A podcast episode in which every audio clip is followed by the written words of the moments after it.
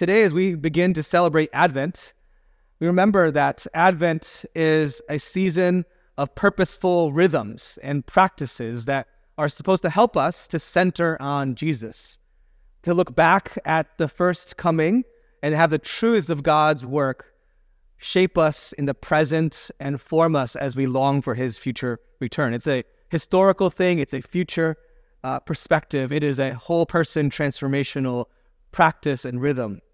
And we want to be reshaped and have our hearts directed towards Christ so we rightly long for him. Advent is truly marvelous. It is a time in which we look at history, where we look at practices, where we look at scripture, and it gives us hope and peace and joy. And this year for Advent, I want to give special attention to this theme of joy and unpack joy for the next few weeks. Because as we think about his first coming, it ought to evoke emotions and perspectives and expressions of joy. We know that joy in Scripture is different than happiness. They often relate, there is overlapping understanding between the two, but happiness is circumstantial, while joy is based upon our theology, our understanding of who God is and what He has done. This is why the Bible can regularly command us to rejoice, to command us to express joy. You cannot command happiness because happiness is circumstantial. It's based upon what's happening around you, whether it's good or bad. To call someone to be happy when times are difficult is sometimes insensitive, if not cruel. But you can call on someone, to, despite their circumstances, to have joy, you can command joy because it's a command not to look at what's going on around you, but a command to look at what the Lord is doing and who He is, to look at His faithfulness, to look forward to His promises, to have our, heart's eye shifted towards the kingdom of God, not the kingdom of our own lives. And maybe this is something that you need. I, I've recognized in the last week and a half, two weeks, I've definitely been in a place where my happiness has been sapped from my uh, everyday experience. Um, getting injured uh, this past week, dealing with a mouse infestation in our house, which is fun, right? So much fun. Cleaning all the spots of your house you never look at. Uh, happiness has been lacking in my experience, and I've been in a funk. Um, some of this is a spiritual funk, and I've been bringing this to the Lord and longing. And this this theme of joy has been helpful for me to wrestle with the, the tension between circumstantial happiness and looking towards the Lord and having my heart shaped by joy that does not change based upon my circumstances. And it's not easy. Uh, to be honest, I'm, I'm very much in a place where I feel like I'm in a funk and I still feel struggle uh, in my heart because I'm realizing how much of my everyday experiences of the Lord are dependent on my circumstances and dependent on my happiness and how much I would rather have happiness than the discipline of rejoicing in who God is. And I, am still in that place. And maybe that's where you are. You've come to church. Maybe you've come to church today because you were exactly looking for happiness or emotions or all that. And that may be granted to you. God may be gracious and mercifully changing circumstances, changing your emotions. Th- those are things that God does. And yet, our hearts are called to rejoice despite the change of circumstance or the lack of it because God has not changed. God is still at work. The way that He has worked in the story we have read and we're going to look at with Mary, He is still working in those ways, keeping His promises today. And so maybe that's where you are, wrestling, struggling. And I want you to know that you are not alone, that your pastor is in that same place. And I'm asking the Lord to shape my heart to be one of joy in this season. Because we know as we look more and more at who God is and what He is doing, that that truly can transform. Give me a joy that transcends. Today we're looking at Mary's song of praise. If you grew up in a more formal church or Catholic church, maybe you remember this being called the Magnificat, and it's from the Latin. It's the first Christmas carol. And Mary has much to teach us as she sings about the joy she finds in the Lord. I want to look at this song and understand uh, where joy comes from and begin to unpack how we get this joy. Three points to help us look at joy from Mary's song of praise. The first, joy is sparked by fellowship. Joy is sparked by fellowship. The context of this passage we read was in this Christmas story where Mary is told she will have a son who is to be called Jesus, and this is the fulfillment of God's promises to David all the way back to Abraham that there will be a king that comes who is the Lord. But at Gabriel's first announcement to Mary, we don't see her actually immediately respond with joy. Her first response is not even full understanding.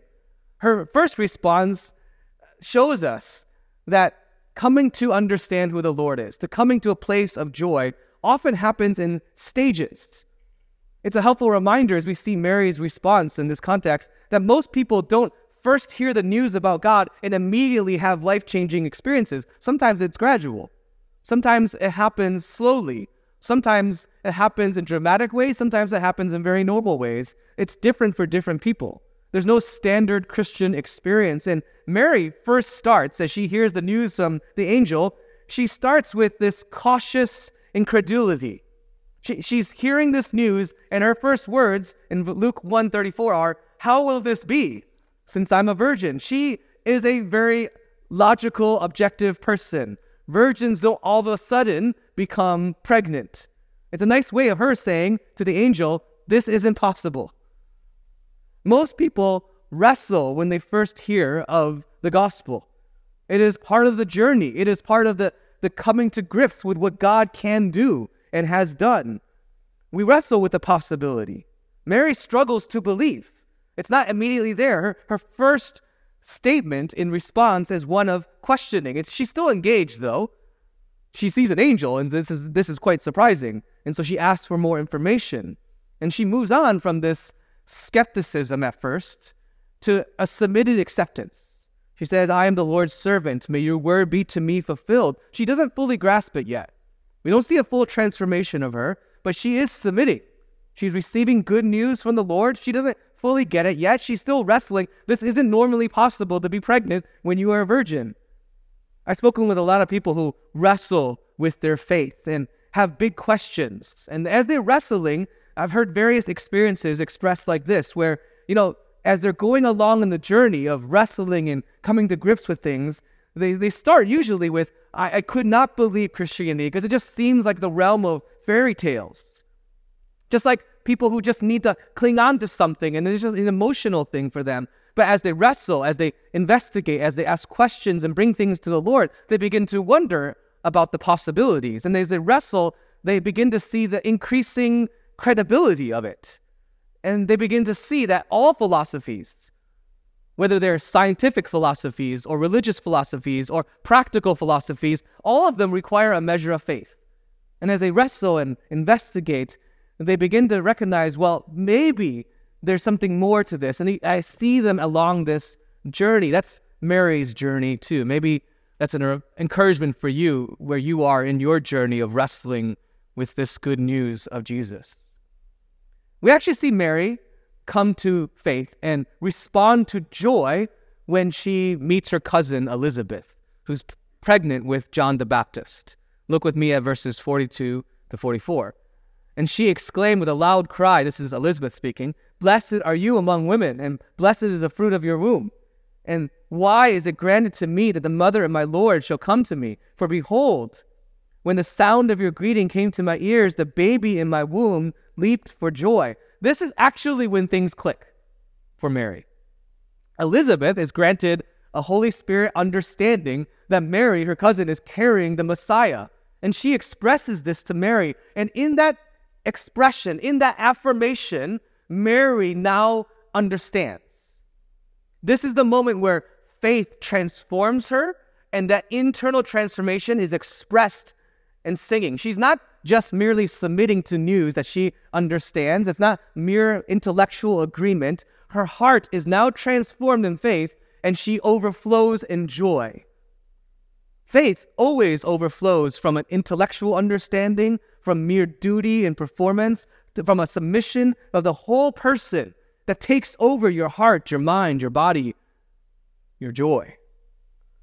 Now, I want to unpack something that seems kind of minor here, but I think I've, I've found great encouragement in this week.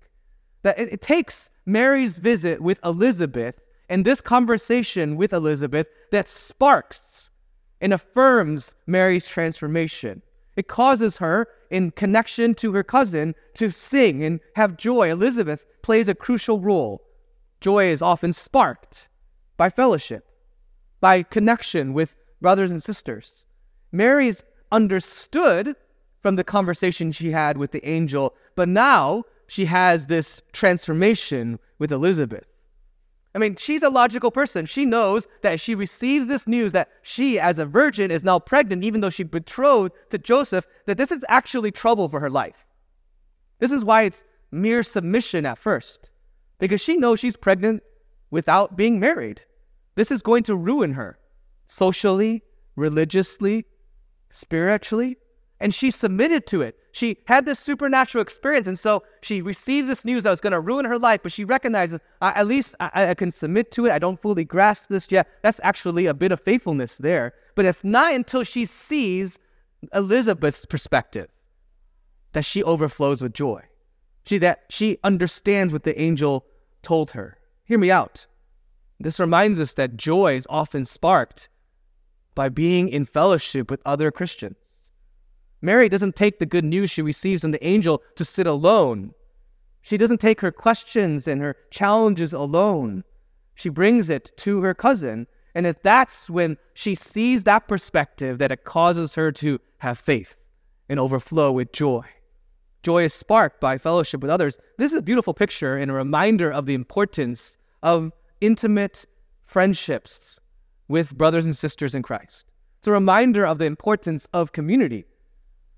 You ever have a group of friends, at least more than two people, where if one of those friends is out of the friend group, maybe they just couldn't meet to hang out or hang out, but then that friendship is somehow missing because that one friend isn't there, because that one friend brings out more in the other people.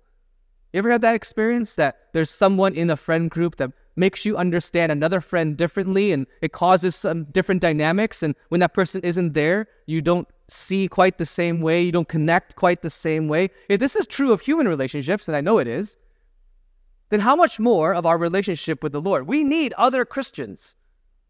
We need other brothers and sisters to, in their perspective, from their vantage point, to speak into our lives this is so important how we sharpen and encourage and carry burdens of life where their perspectives begin to help us understand our relationship with the Lord. I, I joined during, I forget what year it was, 2021 or 2020. I think it was 21, uh, a, a, pastoral cohort with uh, 100 different pastors. And this is pastors who have various different perspectives, uh, secondary issues which we would not agree upon Fundamentally, we have the same heart understanding of Orthodox theology and a love of the gospel and love of Jesus. But the secondary matters, we didn't always agree on things. I was with pastors and leaders who had a very, much more charismatic expression and experience of their life, one where I'm not quite as experienced with. And as I fellowshipped and hung out with these pastors, it didn't quite change my entire theology yet, but that experience of being prayed for with someone who has that kind of experience with the Lord really encouraged my heart.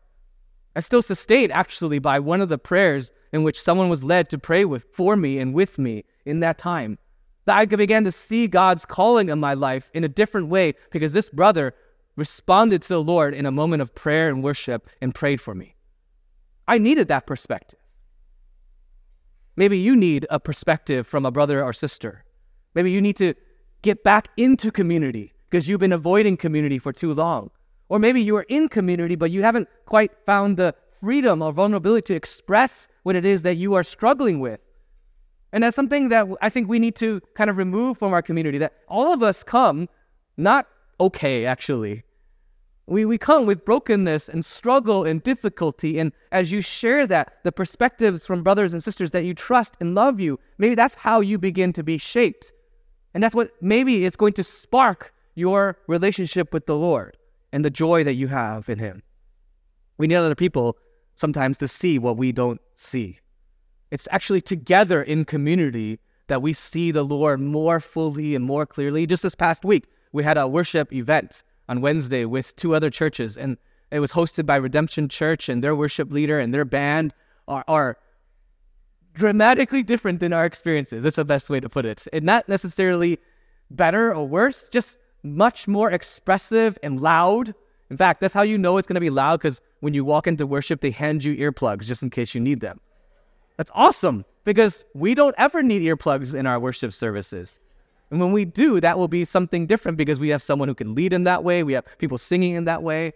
And that was a moment where I realized I, ne- I need, again, people who experience the Lord differently to, to see that perspective. Who is your Elizabeth in your life? Maybe encourage you to seek that person out. Maybe the Elizabeth in your life is someone who actually is very different than you, and that's actually very good for you. Maybe the people who are most, maybe that person that you love, but actually is somewhat kind of, uh, you don't quite gel because you have such different perspective. Maybe that's the exact person you need at this time. Because that person's vantage point on Jesus and the things of God is exactly what you need. Or maybe you are actually called in this season to be an Elizabeth to someone who is in that perspective, wrestling with their faith, who doesn't quite understand why their circumstances are the way they are. Maybe they're worried that their life is going to be ruined, like Mary, and they need you to carry that burden with them. Who helps you see God from a different perspective? Who, how can you be that person for someone else? Joy is often sparked by fellowship. Second truth we see from Mary is joy always overflows in praise. It always overflows in praise. Some of what Mary does uh, is expected. When women get pregnant, they will immediately want to tell their closest friends, their family members, and share. They want to tell their sisters, their girlfriends, their parents. They just overflow, and they may not overflow in song immediately, but as they are pregnant and they share, there's this joy. And it may even come out sing songy in their words and their volume. And Despite the circumstantial challenges that Mary experiences of being an unwed pregnant girl, the moment she has that transformation of her from the inside out, recognizing the good of the Lord, the glorious blessing and mercy of the Lord, it overflows in praise. In the first Christmas carol, she says in verse 46 to 47, Mary said, My soul magnifies the Lord, and my spirit rejoices in God my Savior soul and spirit are not speaking about two different things here. Uh, the Bible often uses repetition in, in different ways to as a literary device to express the same point. She's saying from the deepest part of who she is, she is changed. Very core of who she is expresses joy and rejoicing. She's not saying, I have a new I found a new philosophy of her life. She's not saying I have a new to-do list, a new, a new discipline, a new secret for helping myself. She's not saying she has new plans. She's saying the core of her being is changed because of the Lord, and that overflows in praise. I would go so far as to say rejoicing or joy expressed in song or expressed in words is always the, the first and regular sign of someone who follows Jesus. Because Christianity fundamentally is not a religious activity or a mere intellectual understanding. It's a transformation of your being that overflows with how much you know God has done for you and for the world. It is the work of God through the Holy Spirit that brings to bear the, the goodness of God in your life, and you cannot help but overflow with it. Mary uh, has this perspective here of a worshiper. She's not the focus of worship here. Protestants maybe tend to overlook the honor that is due Mary in being blessed.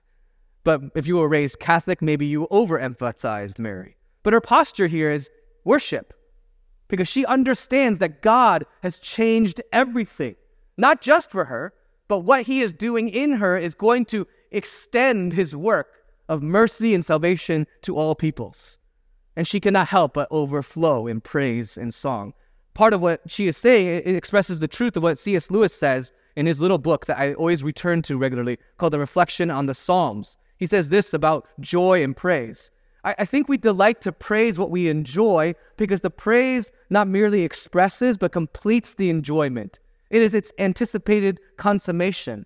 It is frustrating to have discovered a new author and not be able to tell anyone how good he is to come suddenly at the turn of the road upon some mountain valley or unexpected grandeur, and then to have to keep silent because the people with you care for it no more than a tin can in the ditch. We took our kids to Yosemite. right? And that, that's amazing. All they do is complain. It's so long of a walk. They just want to go back to. That's exactly what he is saying, right? You can't share. At least Jeanette and I can share. But all we're worried about is the complaining there, right? You ever go to experience something amazing you can't share with someone else? To hear a good joke and find out no one to find no one to share it with. So, church, if you follow Jesus, does your joy as you rejoice and as you fix your eyes on who God is and what He has done, does that overflow in praise? Have you disconnected from church and community so much though that there's no joy because what you need is actually people to express it to, to, to praise God with. That you haven't joined us for worship, that you haven't joined us in prayer, have you, you haven't joined your community group. Because that's actually where joy comes from as you express it. Or to put it in terms of a question, what are you singing about? Everyone sings about something. Maybe not out loud, but you sing about something in your heart that is where you are finding your ultimate joy. Something that is causing you to have security and looking forward to things. You are singing about something in your heart at all times. What is it that you are singing about? And if it's not of the Lord, you will realize as you evaluate that, not that that's bad, but it doesn't actually sustain. It doesn't continue. It doesn't actually overflowingly transform you. Mary begins to see who the Lord is. Right? Mary is a worshiper. She has years of faithfulness to the Lord. She understands biblical history. She understands the Lord's promises. And as she looks at those promises, she overflows now that she sees what God is doing in her life. Where is your praise? Joy overflows in praise, it always overflows in song. That's why we sing at Christmas. That's why we sing as Christians. That's why, we, that's why singing is so essential to the gathering of the people of the Lord. It is not merely an intellectual exercise to look at Scripture, although that is so important. It is always an overflow of joy and song to the Lord. Joy overflows in praise. A third truth we see joy centers, it always centers on God's character. Her joy, as you see what she's praising God for, is not merely because of her circumstantial change.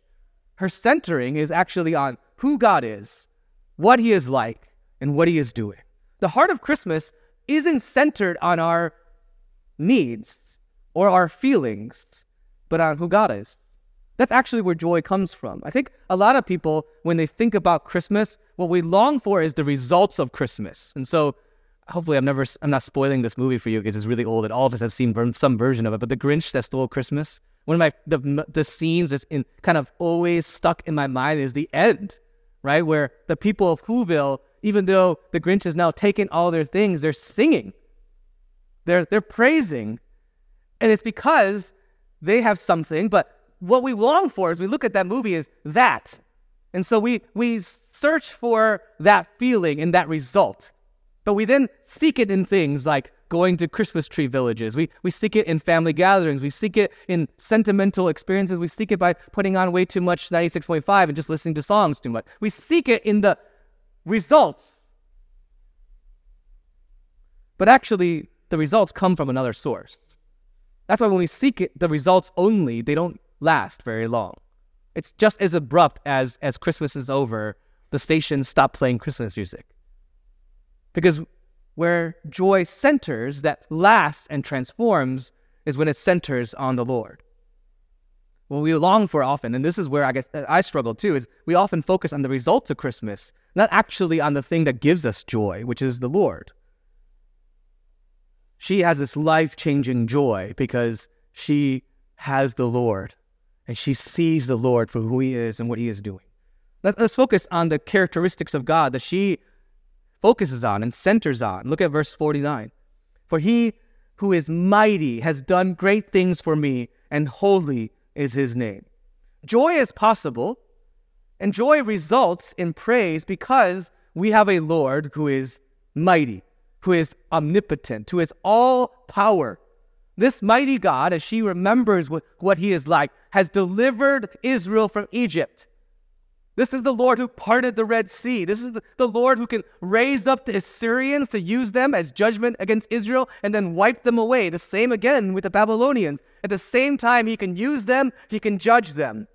This is the same God who can use a donkey to speak or use a fish to move his prophet. This is the same God who can cause a virgin to get pregnant, something that doesn't happen normally, because this is the living God who spoke everything into existence out of nothing. And this is the God who is with her and with us. He is mighty. And this might isn't just for Mary, this is an extension of his might towards all peoples. He can take shame, brutality, and the death of the cross and turn it into glory, victory, and life. This God who can create all things and do all things is at work. He is mighty. Doesn't mean that God will always do what we want and change the circumstances to be what we want. But this God with unlimited power is always at work to do work in this world for his glory and ultimately for your good. When followers of Jesus face circumstances that are difficult and troublesome, we remember and we can have joy in the middle of that because we are centered on a Lord who is mighty in history. He is mighty in the present. He will be mighty in his return. We sing of the incarnation, the life, death, and resurrection, and we proclaim there is no more condemnation. Amen? There's no more condemnation. There is abundant life, right? I said amen there. No one said amen. See, this is why I need other brothers and sisters from different places to encourage me. I'm trying to preach, and I don't preach because no one's responding to me, right? I can get there if people respond, but you're not responding. It's okay. Well, eh, there you go. But Abe says it. He's a pastor, right? So you expect him to say it, right? I'm, I'm trying to get out of you a little bit, right? Like there's, I said it, there's no condemnation, right? That, that ought to cause us to overflow as we focus. Thank you, right? Stretch those muscles a little bit. I know some of you in the church are like that. And so I'm giving you freedom and encouragement to, to shock the people sitting around you a little bit who are more timid. And that's okay. We, we need people who are more reflective and quiet at times. There's no condemnation. As you hit, look at his might. This is why I, I, I sit on a, a board of a missions organization. And one of the things we do, and actually, I love our board meetings. Uh, and I, I'm kind of shocked to say that because some of these board meetings are like eight, ten hours long because we only do them tw- twice a year. Um, but what I love about our board meetings, we will always have field reports from uh, cross cultural workers from various places in the world. And, and earlier this year, in April, we sat down with a brother who had just lost a team member because they were murdered. And th- this broke, I think I shared this earlier this year. And that, that did, I, I had never wept in a board meeting before, but that was a time where I was weeping with as I heard this brother. And, and his circumstance, he didn't have this immediate, like all of a sudden shift of joy and happiness because he's in the middle of grief and sorrow. He didn't have words that actually were able to give praise to God at that particular moment because grief was just overwhelming. But you know how I know that he trusted in mighty God? He continued the next day. He didn't stop. He didn't give up. He didn't stop trusting that God is still at work. He did it in his life. He is a mighty God. And that will, I know, eventually result in joy and overflow in praise. Amen. This Lord is merciful. Look at verse 50. And his mercy is for those who fear him from generation to generation.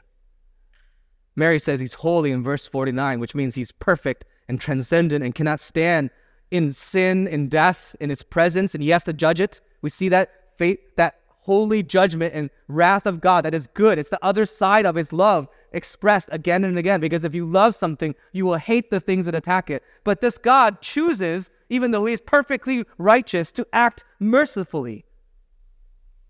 Read a lot recently, and maybe this is impacting you and this week I prayed for you if this has definitely impacted you. But a lot of tech companies are, are laying people off in anticipation of lower uh, seasons of income or just maybe they overhired during the pandemic.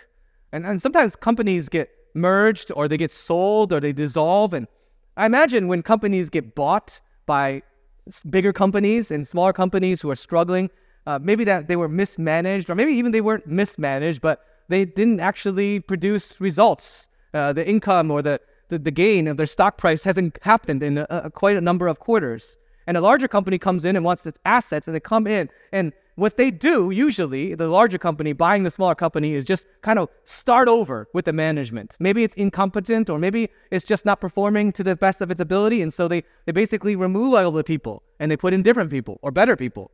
And they have every right to do so because now they own the company. That's right. They have the, the, the privilege and the right to do that. And actually, oftentimes it's wise when that smaller company gets replaced because it hasn't performed the way it needed to. And the larger company understands, has the assets, it has the understanding to do better. God is holy and powerful. He has every right to blot us out because He is holy. Just look at what we've done with this world. We're incompetent.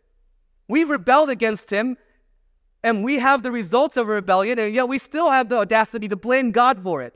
He has every right and the might, but He doesn't blot us out. He is merciful. Rather than remove us, He comes to us. He lives among us. I mean, the incarnation, if you think about this, this, this is incredible. If you think about, I don't actually know how the world began, right? None of us do. We'll ask God how the world began, how when He spoke, things came. I don't know if that was through a bang or just immediately. I don't know exactly the manner in which God does that, but He speaks and everything is there. So He can take nothing and make it something. And we know as you look down to the smallest particles of the world, that is at the fingerprints of God. This God who made that, He became that. He had to submit himself to being nothing for nine months, completely dependent. And he didn't come to a woman who was a princess, who lived in a great palace. She recognizes her lowly estate. She didn't have the best medical care, she didn't have the best access to vitamins and food. She was poor. We know that because her and Joseph, as they go to make an offering later in the temple, that they can only bring two pigeons. They were dirt poor. This God who made everything like that became the smallest bit in a woman. He took all his might and he was merciful for us. He dies the death we deserve to die because we said, we want to do it our way. And he blotted himself out because he is merciful. Mercy is not getting what we deserve. It, it, and it gives, he gives it to those who recognized the manner in which God acts. Uh, he, they, he, he works through the humble, and we'll look at that in a second, but this mercy isn't contained just for Mary. It is now spreading everywhere from generation to generation. And it's right now, it's here. There are tons of stories in our church, and you hear some of them at our members' meeting where God has been merciful to us. And as you share with your community, as you share with your friends in this church, you will see evidence of his mercy again and again and again. It is not just historical, it is present, it is ongoing, it is faithful forever. He is merciful. This is the God, last characteristic. He is a God of the humble. He is a God of the humble. Actually, not the last characteristic. I lied. I still have time for my sermon. Verse 40, 51 to 53. He's a God of the humble. He has shown strength with his arm. He has scattered the proud in the thoughts of their hearts. He has brought down the mighty from their thrones and exalted those of humble estate. He has filled the hungry with good things, and the rich he has sent away empty. God brings about his kingdom and his work through a reversal. You could call it upside down, you could call it counter, countercultural. He brings down the high and exalts the low. He does that ultimately in choosing Mary, this woman who is of no name, and from a family with no standing, and he blesses her. He gives her a unique role, and this unique role points to God, how he will work with those who are humble throughout the world. Every religion in the world says that good people get God and bad people don't. It is Christianity that says it's the bad people who know that they're bad who get God. And it's the good people who reject God and trust themselves that don't get him. It is completely different.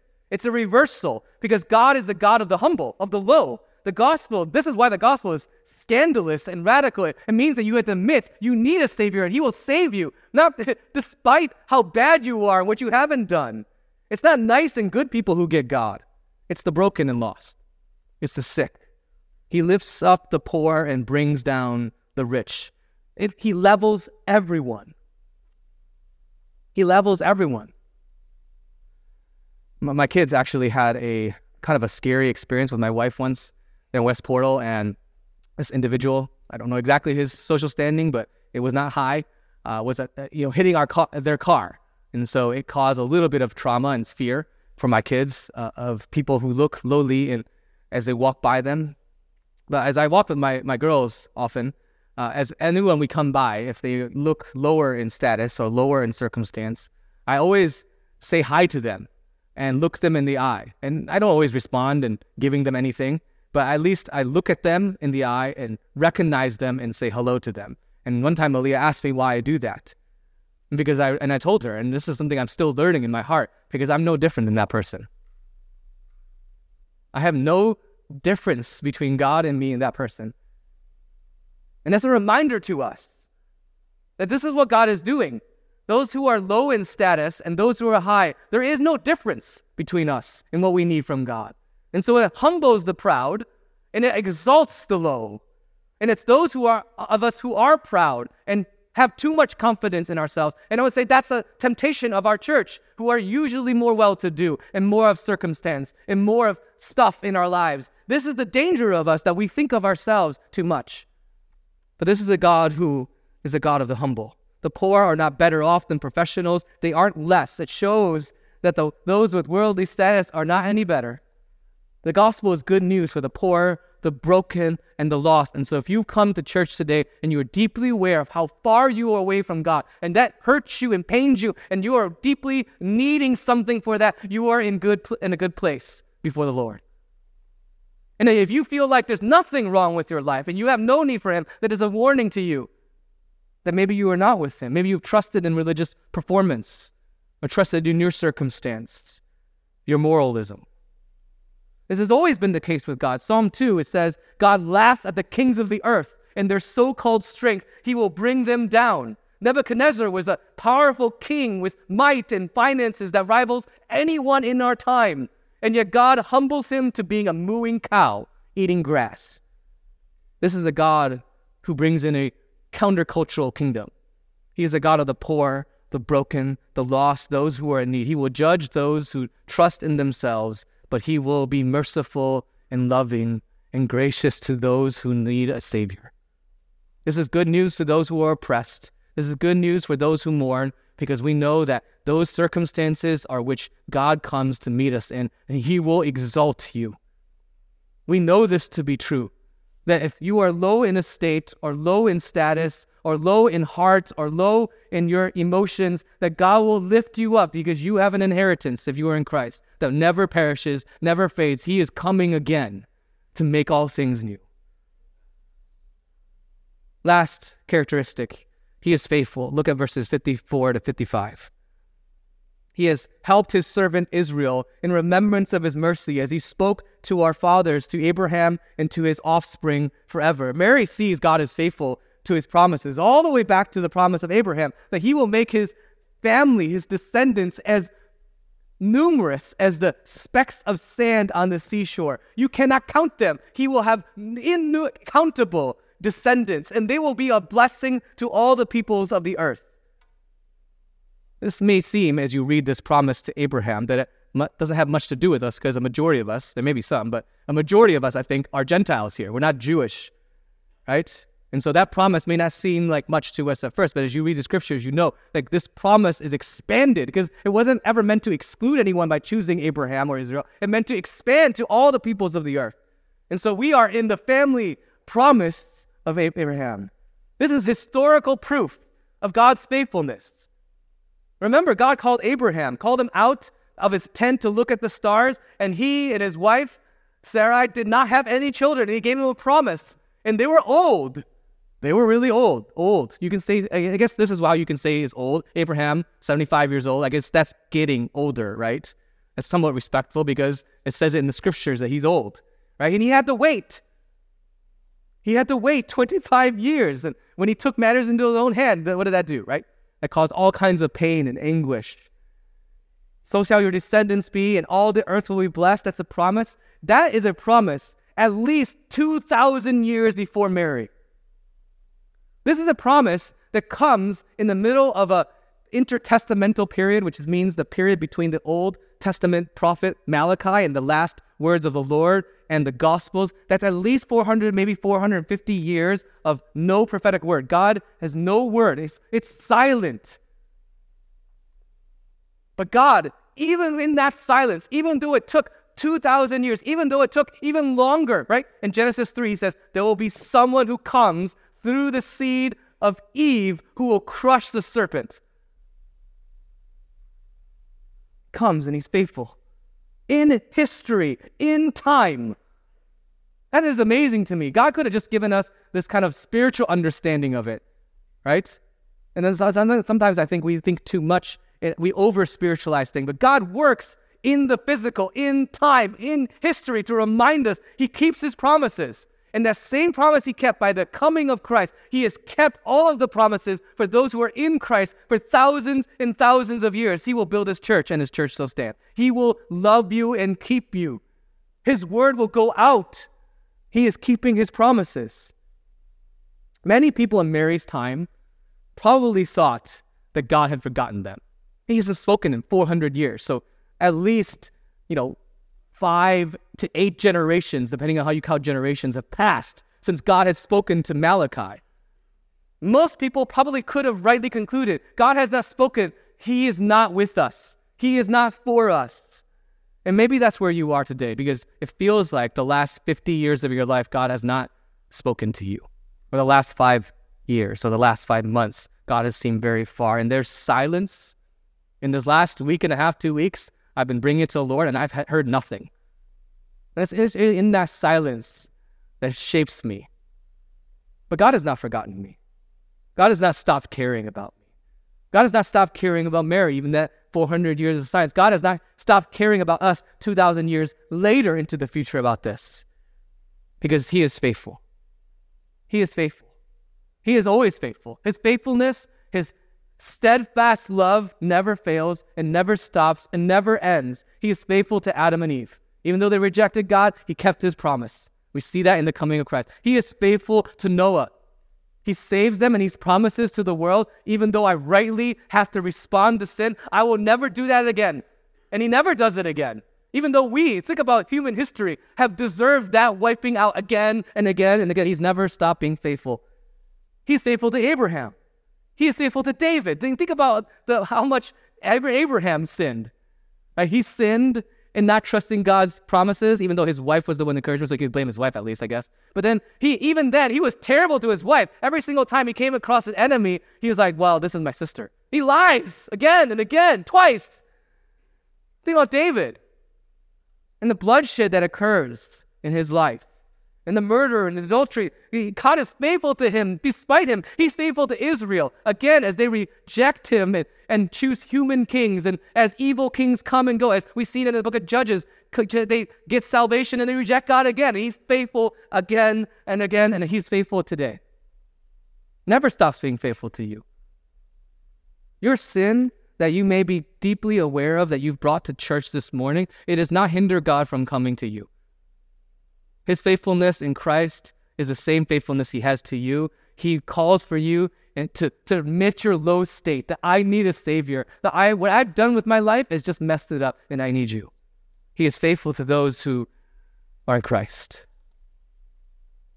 Friends, I pray that we would find joy this Christmas. We're going to look at joy in different kinds of circumstances over the next few weeks.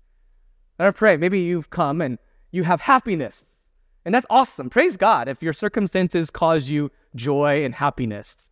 And yeah, I pray if that is, you come to church and you have that, would you share that with others and spark their joy? Would you also look to others who maybe are not in the circumstance that is causing them happiness, but need your perspective and the carrying of burdens so that they would be pointed to and see the vantage point of the, the Lord that you have? Friends, I pray that we would find joy because we have a God who is mighty, merciful, who brings an upside down kingdom for those who are low, and is always, always, always faithful. Would you pray with me? And would you just take a moment in silence? Or maybe it overflows in words and you can just praise God out loud. However, God is speaking to you in your heart, would you just ask Him to speak? Would you cause, would you ask Him to cause your heart to find joy in who He is? Father, would you give us eyes to see and ears to hear and hearts that long rightly for you? Would your Spirit stir us to see more of you, to look upon the historical coming of your Son Jesus through the lens that Mary gives us in this word, to see you, you for who you really are. And may that overflow in our church, not just in this moment, but would it overflow in this whole month? And may our church take this and overflow into our city so that we would be salt and light of the joy we have in you. So that your name would be praised and more joy would extend. Would your spirit do that work? In Christ's name, amen.